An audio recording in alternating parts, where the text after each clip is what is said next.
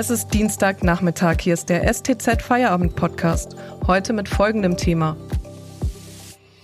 Chaos um die Feiertage. Wann beginnen die Weihnachtsferien in Baden-Württemberg? Am Mikrofon Miriam Hesse. Hallo.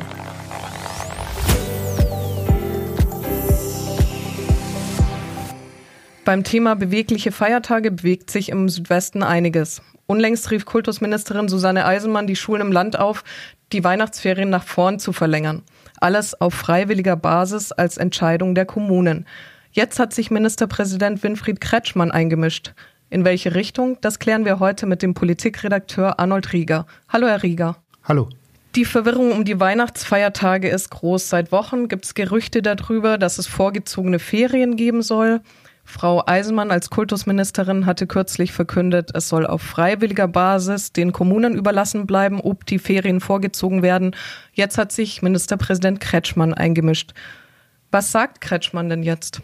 Ministerpräsident Kretschmann hat heute angekündigt, dass es eine flächendeckende landesweite Verlängerung, wenn man so will, der Weihnachtsferien geben soll. Äh, man zieht sie um zwei Schultage vor, also sie sollen schon am 18. statt erst am 22. Dezember beginnen. Er macht das, weil er genauso wie viele seiner Ministerpräsidentenkollegen die Sorge hat, dass die Maßnahmen, die bisher schon beschlossen wurden, nicht ausreichen, um äh, die Lage an der Pandemiefront zu entschärfen. Geht es um die Verkürzung der Unterrichtszeiten oder geht es darum, ähm, dass man vorbereiten will, dass die Familientreffen risikofreier ablaufen? Nun, er sagt, das sei einfach eine Verlängerung der Inkubationszeit. Äh, er ähm, rechnet damit, äh, oder man muss sagen, er hofft, dass die Schüler in dieser verlängerten Ferienzeit zu Hause bleiben. Er hat allerdings auch eine gewisse Skepsis, dass die Rechnung vielleicht gar nicht aufgeht. Denn er sagt, wenn die rumrennen, so in seinem äh, typischen Jargon, dann ähm, hat, hat, man mit Zitronen gehandelt. Dann äh, wirkt äh, die Entspannung an der Pandemiefront nicht. Frau Eisenmann hatte ja argumentiert, die vorgezogenen Weihnachtsferien als landesweite Pflicht könnten organisatorische Fragen auslösen und die Eltern vor Betreuungsprobleme stellen. Wie sieht Herr Kretschmann das jetzt? Kretschmann sieht erst in zweiter Linie die Betreuungsfragen. Er kümmert sich vor allen Dingen äh, um die dramatische Lage, wie er sagt, äh, an der Pandemiefront. Frau Eisenmann hat in der Tat äh, grundsätzlich äh, nichts gegen diese Verlängerung der Weihnachtsferien äh, gehabt. Sie sagte, eigentlich sei es bei ähm, den höheren Klassen durchaus sinnvoll, sei sogar ein kluges Vorgehen. Aber sie hat stets die Betreuungsprobleme äh, ins Feld geführt. Und äh, das ist die äh, offene Flanke bei dieser Regelung. Äh, denn es wird zwar einerseits von Notbetreuung geredet, äh, aber für die Notbetreuung müssen dann wieder die Kommunen aufkommen. Das dürfte noch ein ziemliches Problem werden in den Tagen vor Weihnachten. Deuten denn die Aussagen der CDU-Kultusministerin und des grünen Ministerpräsidenten darauf hin, dass es also einen grundsätzlichen Dissens gibt in der Landesregierung? Nun ja, von grundsätzlichem Dissens würde ich jetzt nicht reden. Ich glaube, äh, eine gewisse Skepsis äh, haben äh, beide, sowohl Kretschmann als auch Eisenmann, der eine mehr, die andere weniger. Ähm, äh, es ist immer ein ähm, Versuch und Irrtum äh, in dieser Corona-Politik äh, und so versucht man eben auch an diesem Punkt äh, alles zu tun und nichts zu lassen. Am Mittwoch treffen sich ja die Ministerpräsidenten mit Kanzlerin Merkel zum großen Corona-Gipfel. Mit welcher Haltung geht denn Ministerpräsident Kretschmann in dieses Treffen? Die Ministerpräsidenten äh, sind ja schon seit einigen Tagen dabei, äh, ihre Position aneinander anzugleichen, äh, damit sie eine einheitliche Haltung am Mittwoch als Grundlage haben. In dieser Grundlage, die ja schon ähm, publik ist, äh, ist nur von einer Kann-Regelung die Rede bei den Schulferien. Also die Länder können äh, dieses Mittel wählen. Und ich denke, wenn es nach Kultusministerin Eisenmann gegangen wäre, ähm, hätte man äh, diese Regelung auch den Kommunen weiterhin überlassen. Aber Kretschmann hat mit aller Macht wohl darauf gedrängt, dass nun flächendeckend die Ferien vorgezogen werden. Ähm, es ist im Prinzip seine Regelung.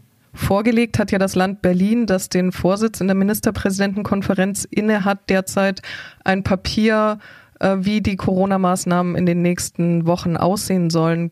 Hat Herr Kretschmann sich schon dazu geäußert, welche Haltung er zu diesem Papier hat? Kretschmann macht keinen Hehl daraus, dass ihm alle Maßnahmen, die momentan getroffen sind, viel zu lasch sind. Ähm, er sagte, er hat er habe nur mit großen Bauchschmerzen äh, manches von dem, was in dem Papier drin steht, ähm, jetzt mitgetragen, weil er würde eigentlich am liebsten viel weitergehen. Ähm, die Tage über Weihnachten, ähm, die kann er mittragen, diese Lockerung über Weihnachten, äh, aber ähm, dass sie bis äh, Anfang Januar dauern, das scheint ihm dann doch zu weit zu gehen. Baden-Württemberg treibt jetzt den Aufbau von großen Impfzentren voran. Darüber sprechen wir gleich nach der Werbung. Wenn Ihnen dieser Podcast gefällt, denken Sie bitte daran, ihn auf Spotify oder iTunes zu abonnieren, damit Sie keine Folge mehr verpassen. Mehr Daten, Analysen und Hintergründe gibt es mit dem STZ Plus Abo für 9,90 Euro im Monat. OB-Wahl in Stuttgart. Am Wochenende wird final gewählt. CDU-Mann Frank Nopper, der SES-Kandidat Hans Rockenbauch oder der unabhängige Bewerber Marian Schreier. Wer hat derzeit die Nase vorn? Das Themenpaket zur Wahl finden Sie auf stuttgarter-zeitung.de. Unterstützen Sie Journalismus aus der Region für die Region. Dankeschön. Baden-Württemberg baut Impfzentren auf. Wie sehen denn die Pläne dafür aus, Herr Rieger? Das gibt eine gewaltige, mit großem finanziellen und personellen Aufwand betriebene ähm, Impfaktion, eine Massenimpfung, die bereits ähm, zu Beginn des kommenden Jahres beginnen könnte. Das Land plant ab 15. Dezember den Aufbau sogenannter zentraler Impfzentren. Das sollen neun größere Einheiten sein, vor allen Dingen an Messen untergebracht, aber auch in Stuttgart hier ähm, beim Klinikum und beim Robert Bosch Krankenhaus. Ähm, da will man quasi rund um die Uhr, na, sagen wir mal, äh, sieben Tage die Woche und vom frühen Morgen bis in den späten Abend ähm, die Menschen impfen. Ähm, zunächst sollen äh, die Leute drankommen, die besonders äh, einen besonders schweren Krankheitsverlauf erwarten lassen, wenn sie Corona bekommen. Dann aber auch die Mitarbeiter der Gesundheitsbehörden, der Gesundheitsversorgung. Ähm, Neben diesen zentralen Impfzentren sollen dann die Landkreise ab Mitte Januar einsteigen in den Aufbau solcher Impfzentren. Äh, schließlich ist noch die Rede von mobilen Impfteams, die in die Pflegeheime fahren. Ja, und dann irgendwann im Frühjahr sollen die Impfstoffe dann auch in die ganz normalen Facharzt- und Hausarztpraxen äh, gefahren werden. Äh, so dass äh, der Normalsterbliche, äh, der jetzt ähm, nicht zu dieser, zu diesen besonderen Gruppen zählt, dann auch geimpft werden kann. Insgesamt will man bis Juni neun Millionen Menschen geimpft haben. Das ist also ähm, fast die gesamte Bevölkerung von Baden-Württemberg, die ja bekanntlich elf Millionen Menschen beträgt. Ist denn das realistisch, dass das funktionieren wird? Das ist die große Frage und sie hängt davon ab, äh, ob die Menschen wirklich bereit sind, äh, sich in dieser großen Zahl impfen zu lassen. Äh, Sozialminister Lucha räumt selbst ein, dass das eine extrem hohe Impfrate wäre. Ähm, man darf deshalb äh, mit einer, ähm, ja, ich will mal sagen, Werbeaktion äh, oder zumindest Aufklärungsaktion rechnen, äh, in der man äh, diese Details auch bekannt macht. Ähm, letztlich ist es aber auch ein riesiger logistischer Aufwand, äh, neun Millionen Menschen bis äh, Juni zu impfen.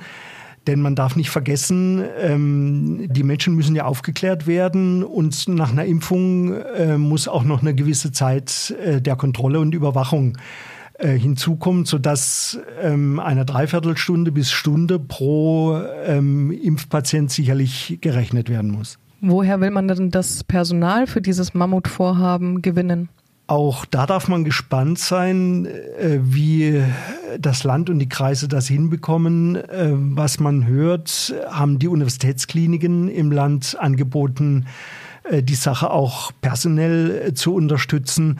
Aber man braucht ja nicht nur Mediziner und medizinisches Personal. Man braucht ähm, auch Reinigungskräfte. Man braucht ähm, Ordner. Man braucht sogar Dolmetscher, denn ähm, es ist leicht abzusehen, dass auch sehr viele Menschen überhaupt nicht verstehen, was in diesen Filmen, die da auch gezeigt werden und in den Aufklärungskampagnen mitgeteilt wird. Ähm, das alles ist ein riesiger Aufwand, ähm, der das Land äh, allein für diese neun zentralen Einrichtungen schon fast 60 Millionen Euro kostet. Wir sind gespannt, wie das funktionieren wird. Danke, Arnold Rieger, für diese Einordnungen. Und das war der STZ Feierabend am Dienstagnachmittag. Wir hören uns morgen wieder, wenn Sie mögen. Bis dahin.